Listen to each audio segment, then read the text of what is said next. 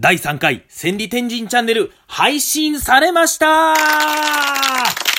りがとうございます。いやーね、前回第2回がありまして、そして第3回、ついにですね、配信が決定しましたというか、もう今日ですね、配信されております。URL 貼っておりますのでね、まだ見てない方はぜひ見ていただきたいと思います。今回はですね、えー、ちょっと、あの、余計のバイオリンネタなんかもちょろちょろっとやらせて、えー、いただいております。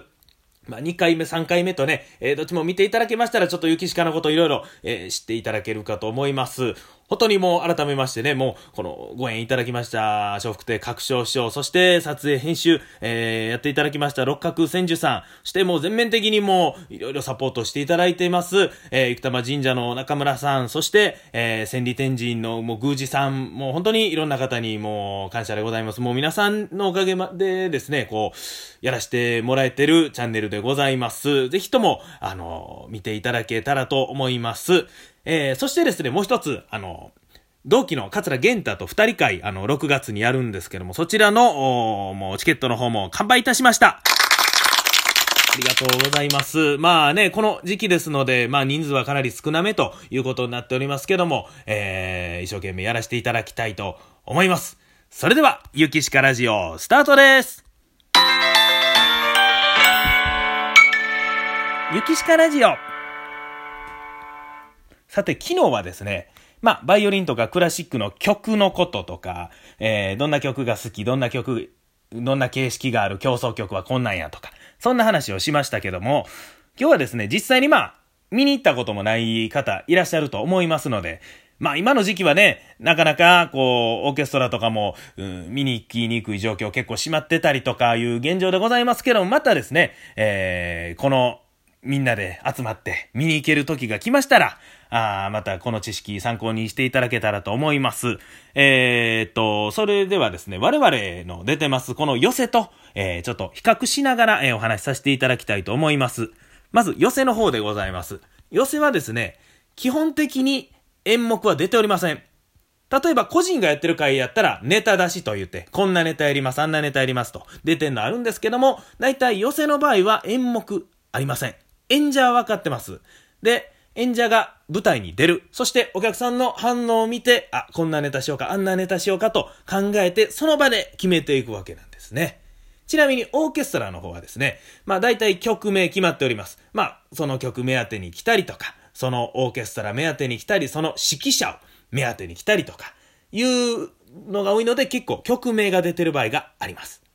そして、寄せはですね、出囃子というのがございまして、三味線と太鼓でございます。えー、前座がまず出ます。前座専用の出囃子で石段というのがありましてね、石段をどんどんどんどん駆け上がって出世していきますようにという前座専用の出囃子なんですけども、えー、まあ、その出囃子に乗って前座、えー、一番若手が出まして、で、お客さんはですね、えー、演者が出てきたら拍手をする。そして、えー、頭を下げて、えー、話が始ま、ご用気に始まるということなんですけども、オーケストラの場合はですね、出囃子というのはありません。ね、まあ今から音楽をやるわけですからね、無音で、あの、人間がゾロゾロ入ってきます。これで、いつ拍手するんかというと、ある一人のバイオリンを持った人間が入ってくると拍手するんです。なんでこの人の時だけ拍手すんねんと。えー、これはひいきしてるわけでも何でもないんです。この人はですね、バイオリニストでありながらコンサートマスターという、えー、役職を持ってる人なんです。このコンサートマスター何かというと、まあ、指揮者が、まあ、一番トップやとしましたら、その次でございます。演奏もするんですけども、全体的に曲の、えー、端々で、あの、指示を出すというか、もう演奏でもって、体でもって、こう、指示を与えていくという非常に、えー、大事な存在でございます。そのコンサートマスターが出たら、あうん、拍手があり、そしてチューニングをします。調弦ですね。まず、ラーの音。ラーの音をバイオリンで鳴らす。そして、それを聞いて、えー、それ逆やな。オーボエが、管楽器のオーボエがラーを鳴らして、バイオリンがあチューニングする。そして、そのラーの音をバイオリンのコンサートマスターが出して、えー、みんなでざーっとこうチューニングして、そして、指揮者が出てきたらもう一回また拍手すると。拍手が多いんですね、結構ね。それでやっと曲が始まるということでございます。で、寄せの場合はですね、まあ、若手から中堅、そしてベテランという風にだんだんキャリアが上がっていく。そして演目もですね、だんだんこう長い、えー、ネタが出てくるということなんですけども、うん、オーケストラの方は別にキャリアとかそんな全然関係ないですけども、序曲、サブ、そしてメインと、だいたいこんな感じで分かれてます。短い曲があって、ちょっと長めの曲とかがあって、最後、長い曲。まあ、公共曲、まあ、短くても30分ぐらい、長くてもう1時間以上の曲があったりとかします。で、まあ、どっちも休憩時間ありますけど、寄せの方では休憩を中入りと言いまして、オーケストラはまあ普通に休憩でございます。で、寄せは最後、鳥の師匠が終わりましたら、えー、表紙儀がちょんちょんと2回になりまして、お時間と言いながら、どこどこどこ、まあ、お時間と言ったり言わなかったりするんですけどね、えー、バレ太鼓と言いまして、えー、太鼓をドロドロドロドロドロっとこう叩いて、幕がもう閉じると。これで終わりでございます。一方、オーケストラの方は、最後の曲がジャンと割ると拍手喝采ね。そして、指揮者が立ち上がり、さーっとこう指揮者がはけていきます。それで終わりかと思いきや、また指揮者が出てきます。で、まだ拍手続きます。で、指揮者がね、今日はトランペットソロパートよかったーってこう、立たせて、拍手煽って、ああ、今日コンサートマスター君のおかげだみたいな握手して、拍手煽って、いや、コントラバスの低音もよかったってなんか立たす、なんかこう、バーって拍手さして、それで引っ込んでいく。それでまた出てきて、お辞儀して拍手して、なんか次花束誰か持ってきたりとかして、結構ね、大げさなんですね。ずーっと拍手が続いてる。これカーテンコールと言いますけどね、もう非常に、まあお客さんからすると ちょっと手が疲れてくるというところですけど、まあこれも醍醐味でございます。で、その後に終わるんか思ったら、なんか一曲始まるというね。え、これはいわゆるあのアンコールでございます。みんなでアンコールアンコールってこんなことを言ったりはしませんけども、まあ拍手の様子とか見て、もう一曲ぐらいやりますよっていうのが、まあまあ大体、えー、常でございます。でですね、えー、繁盛亭なんか寄せの場合はですね、送り出しと言いまして最後8匹て、お客様方をね、こう、ありがとうございましたと、演者が自ら出て送り出すという形なんですけど、オーケストラはあんまり送り出しはないですね。で、寄せは演目が出てませんでしたからネタ出しと言いまして、えー、今日やったネタが外に張り出される。オーケストラの場合は、もう演目は出ており、演目というか、曲目は出ておりますので、何が出るかというと、その日やったアンコール曲。これは、あその日、ね、あのー、プログラムに載ってませんから、張り出されることが多いです。でですね、どこで、えー、見るのがいいか、ちょっとお客さんの視点のお話ですが、えー、後半に続きます。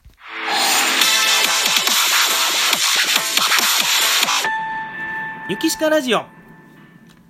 さあ、席の位置ですけど、これはまあ好き好きですけども、寄せはね、僕は前がおすすめです。やっぱりなんか後ろより前の方がね、なんか一体感があって、笑いが、え、増えるかなという気がします。で、オーケストラの場合はですね、S 席とか E 席って結構もうど真ん中の方の席が多いです。で、割とね、後ろの方が響き、全体の響きが分かっていいという方は非常に多いんですけども、僕は前に行きます。もう真ん前やとね、もう一番前のバイオリン弾いてる人のもうね、音がもうそのね、単体で聞こえてきたりとかして、僕はもうバイオリンの音聞きたいので、前に行ったり、バイオリン側に行ったりします。はい。そしてですね、あのー、まあ、お客さんとして行くとき注意することですけども、まあ、そんなにはもうないですけども、落語会の場合はこれ、あの、前座なんかがいつもよう言いますけど、声に出して笑ってください。本当にこれなんです。もうね、お客さんの笑い声と、もう一体になっておりますので、あの、面白いとこがあったら、もう恥ずかしがらずに声を出して、ははーっとこう笑っていただけると、演者も盛り上がって、より舞台が盛り上がっていくということでございます。で、ね、あと、オーケストラの場合は、まあ、楽章間、あの、1楽章終わって2楽章。この間とかには、まあ、拍手をしない。曲が全部終わったら拍手するとか。まあ、そんなんあるんですけど、まあ、基本はね、みんなが拍手、握手して、拍手してる時に合わせて拍手したらええと思います。はい。で、まあ、どんなとこに、えー、落語会行けるんやと言いましたら、大体関西の上方落語は、まあ、繁盛亭ですね。繁盛亭であったりとか、えー、神戸の気楽館、そして、えー、道楽亭、ザコバ師匠のね、えー、画石亭の道楽亭とかもあります。そして、オーケストラの方はですね、えー、大阪はシンフォニーホールであったり、フェスティバルホール、そして兵庫県は、あの、芸文ですね、芸術文化センター、えー、こんなところがあります。なかなかね、ちょっと今は営業短縮であったり、営業ね、やってなかったりとかありますけど、またその辺ホームページでまた調べていただけたらと思います。で、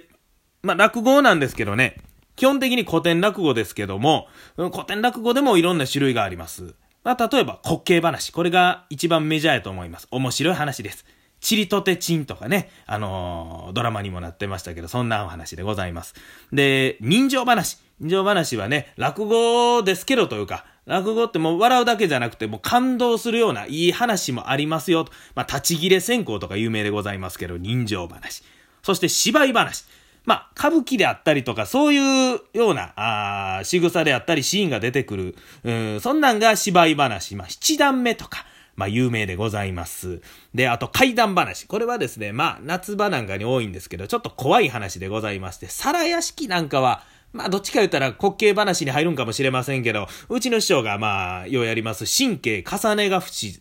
の総越殺しというのは、これは結構ね、えー、怖いお話でございます。で、他には新作落語、現代のものを扱ったね、えー、お話なんかもございます。で、オーケストラのもうクラシック昔のそういう曲もあるんですけども、やっぱりね、とっつきやすい曲としたらね、僕はドラクエが好きです。ドラクエが好きなんで、ドラクエのゲーム音楽、あれをね、オーケストラでやってたりするんですよ。ね。とか、あとアニメの曲、あの、ジブリのね、曲を後ろに、ジブリの映画流しながら前で生でオーケストラで演奏するとか。あと、有名なのはディズニーオンクラシック。もうディズニー好きな人はね、これ絶対もう知ってると思いますけどね。生のオーケストラとこのディズニーのコラボで。だからオーケストラってまあなんか、身近でないようで、映画であったりゲームであったり、そんなとこにね、もういろんなとこに使われてるんでね。あ、これもクラシック、あ、これもオーケストラってこう、思ったら、いろいろ馴染めるかと思います。まあ、落語も、えー、音楽もどっちも、あの、クラシックでございます。どちらも古典芸能ということで、